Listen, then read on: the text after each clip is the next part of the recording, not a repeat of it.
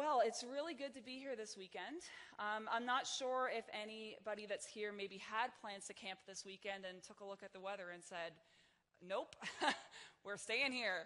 Um, I was very thankful last night as I was finishing up this message and hearing the thunder and lightning go that I was inside of my nice warm house and not out there because that would have been bad.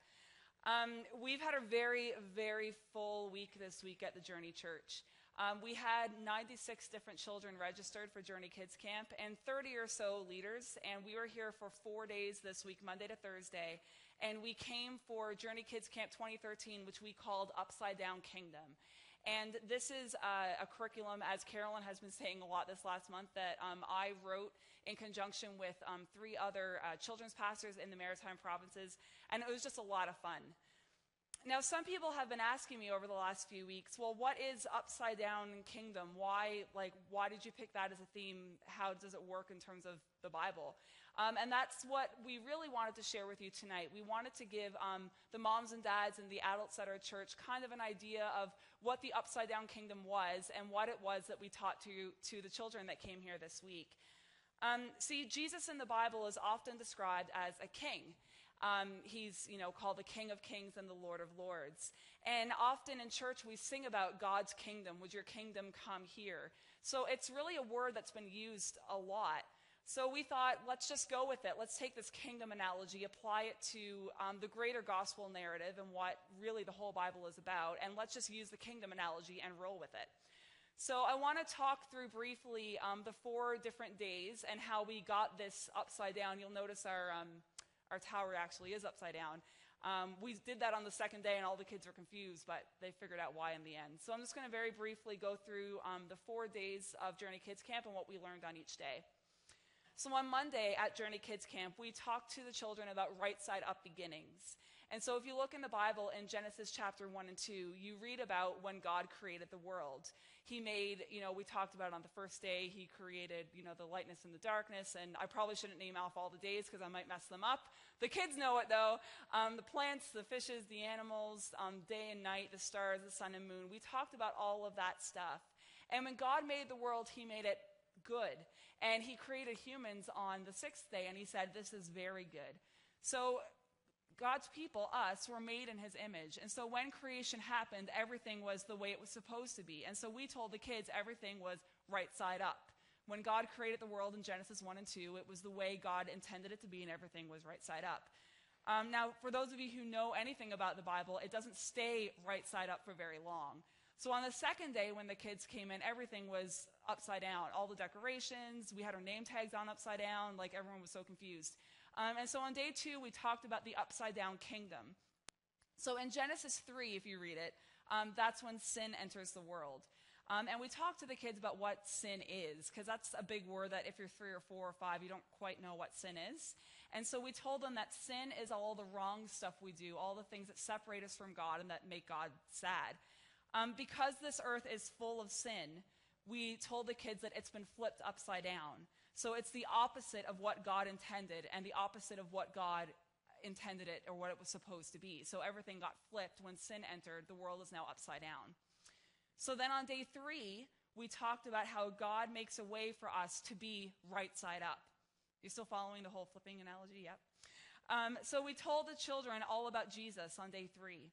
And we said that if we accept that we have sinned and if we believe in God's Son Jesus, He forgives us of all of the wrong we've done, of all the sin we've done, and we are flipped back around to be right side up the way we were created to be. So through Jesus, you have an opportunity to not be living upside down anymore, to actually be flipped into the way we were created to be, living for God and following Him. And then on Thursday, on day four, we talked about right side up living. And we looked at Acts chapter 2 in the early church and how the first believers um, learned to live as the first Christians. And we've told the children that as followers of Jesus, we are called to live right side up.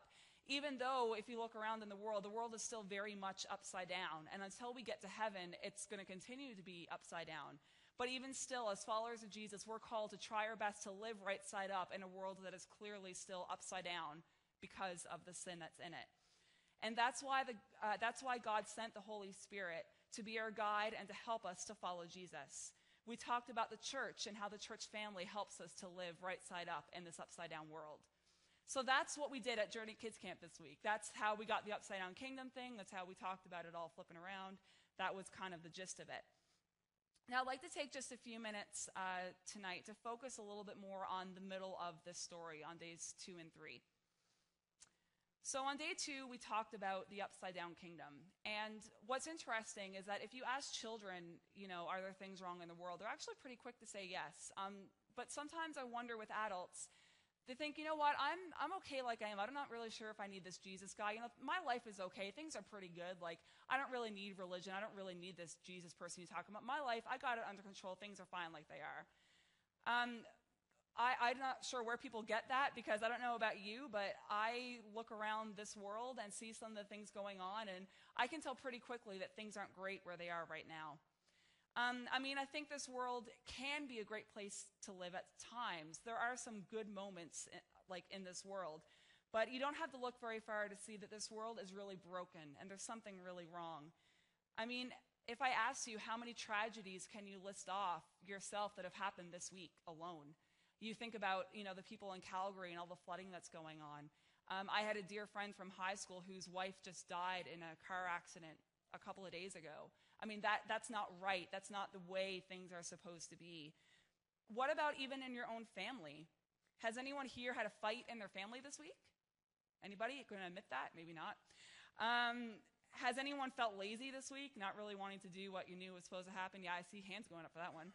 Um, ha- any other children? Have you had a nightmare this week, or even adults? I have nightmares sometimes, right? They, I don't think that's normal or the most pleasant thing ever. Um, anybody felt any hint of jealousy or envy this week over somebody else? You see, all of this stuff, it just, it can't be the way God created it to be. I, I can't believe that it's true that we're supposed to be this way. I do see glimpses of God's work and goodness in this world, but it's definitely a world that, for the most part, is ridden with sin. And that would explain all of the junk that's going on. In Genesis 3, we read about Adam and Eve disobeying God by eating the fruit they weren't supposed to. But really, I mean, yes, that was the first disobeying of God, but it really just goes downhill after that. If you continue through Genesis at all, you have um, siblings killing each other. You have a, a, mother and son like blackmailing the father to try to get the blessing. You, there's just so much, it just keeps getting worse and worse right after that initial sin. It doesn't stay right side up for very long. Sin explains all the wrong that was going on then, as early as Genesis, and I believe that sin explains all the wrong that's going on in the world now. Now, when I was a kid, I used to play a video game all the time called Super Mario Brothers on the regular Nintendo system. Anybody actually know what the regular Nintendo system looks like? Okay, yay! People know it's like long gone, but I used to have the regular Nintendo. I used to play Super Mario Brothers on there all the time. Now, that game is really black and white. There are good guys and there are bad guys, right? If you were a Mario, Luigi, or Princess Peach, you were on the good team and you were going to go fight Bowser and try to save the princess. And then Bowser, the green turtles, and those little brown guys that wobble around, I don't know their names, they were the bad guys. They were the ones that would try to get you and you had to jump on their heads and, and make them go away. Um, so that game is very black and white. There were the good guys who were trying to defeat the bad guys, and then that was, then you won the game and you got excited. Um, there are lots of movies around like that as well, like Superman, Harry Potter, a lot of others that have clear cut good guys and bad guys. There is black and white, there is good and evil. But I'm more convinced as I grow up and mature that there aren't lines like that of good and evil that are so clear in the real world. The good guys don't always win. And really, I have to ask the question are there really any truly good guys anywhere? It says in Romans 3, verse 23, that all have sinned and we all fall short of God's glorious standard. So, according to that verse, it's not like Super Mario where there's good guys and bad guys. All of us at one time have been the bad guys. So, basically, to use the camp analogy, we're all stuck upside down. We're all stuck doing wrong, living in an upside down world that is saturated in sin. It's a pretty dire place to be, actually.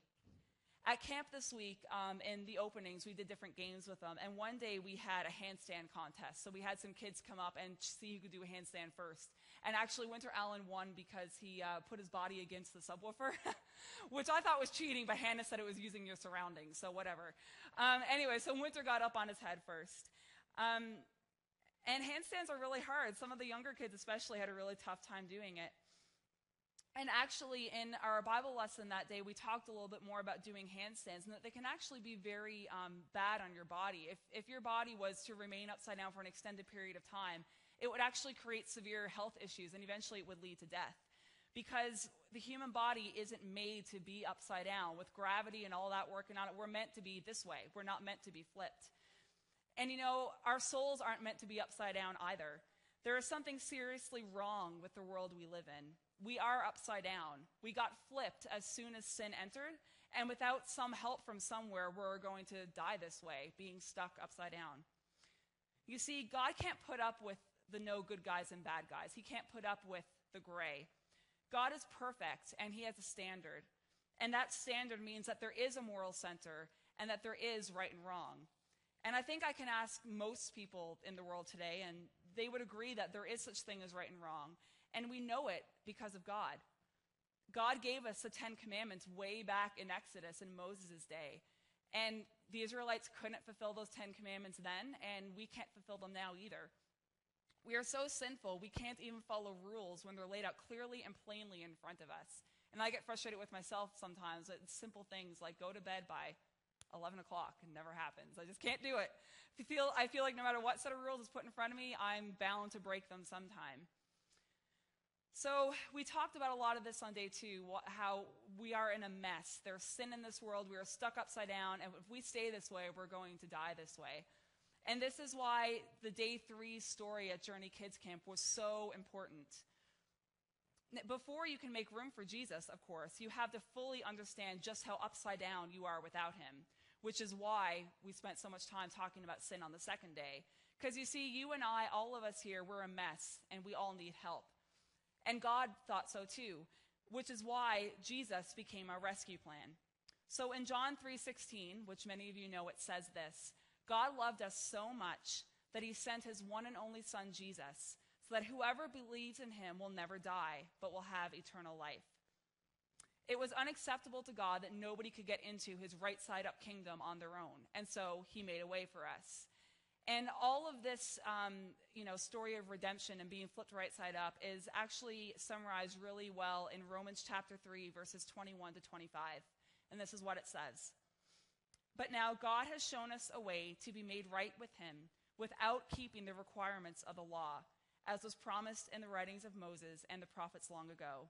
We are made right with God by placing our faith in Jesus Christ. And this is true for everyone who believes, no matter who we are. For everyone has sinned. We all fall short of God's glorious standard. Yet God, with undeserved kindness, declares that we are righteous. He did this through Christ Jesus when he freed us from the penalty of our sins. For God presented Jesus as the sacrifice for sin.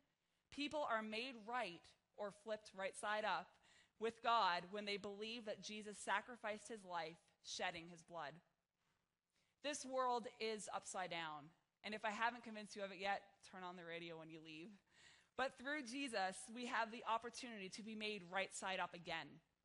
I look forward to the day when Jesus returns and his kingdom is restored perfectly on earth again. But until then, we are called to live right side up in this upside down world. And how do we do this, you may ask? Well, we went through this with the children in the Bible on the third day, and I just want to review it with you. I'm, I'm not going to assume that everybody in here has decided to follow Jesus. Um, many of the children who came to Journey Kids Camp had not made that decision before. So we asked them the question Do you want to ask Jesus to be your Savior? And do you want to learn how to live right side up in an upside down world?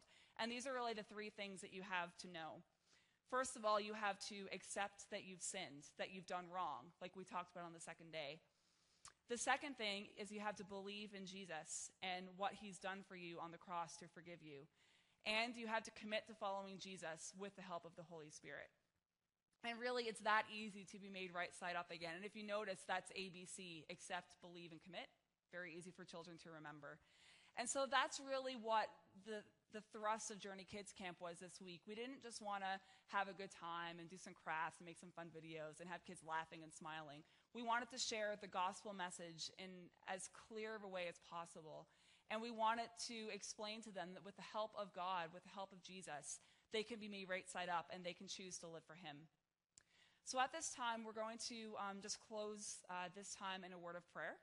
And there may be somebody here this evening who maybe has never made that decision to follow Jesus. And if you haven't, I would invite you to um, just close your eyes and repeat after me. And we're just going to pray a simple prayer um, to invite you into his right side up, up kingdom. So let's just take a moment to pray. Dear God, thank you so much for creating us in your image, and thank you for loving us. God, we're sorry for all of the wrong that we've committed, for the sin that we have committed, God, that makes us far from you. Thank you for your son Jesus, God, that he came to this earth, that he lived, that he showed your power on earth, and then he died on the cross, God, to forgive us of our sins. We believe in that, God, that your son took away our punishment so that we could live forever with you. And God, right now, we want to commit to trying our best, God, to live right side up for you in this world that is so messed up and so upside down. I just pray that you will help us to live um, as light shining for you, God, in this dark world. And for people that don't know about, um, about your salvation, about the bright light at the end of the tunnel, God, I just pray that you will help us to share that with them. And God, I just thank you so much for your love. Thank you for all of the children that came this week to Journey Kids Camp. I just pray that you will be with them, especially those that made first time decisions to follow you. And God, I just pray that you will continue to help them on their journey um, to get to know you better. And we pray this in Jesus' name. Amen.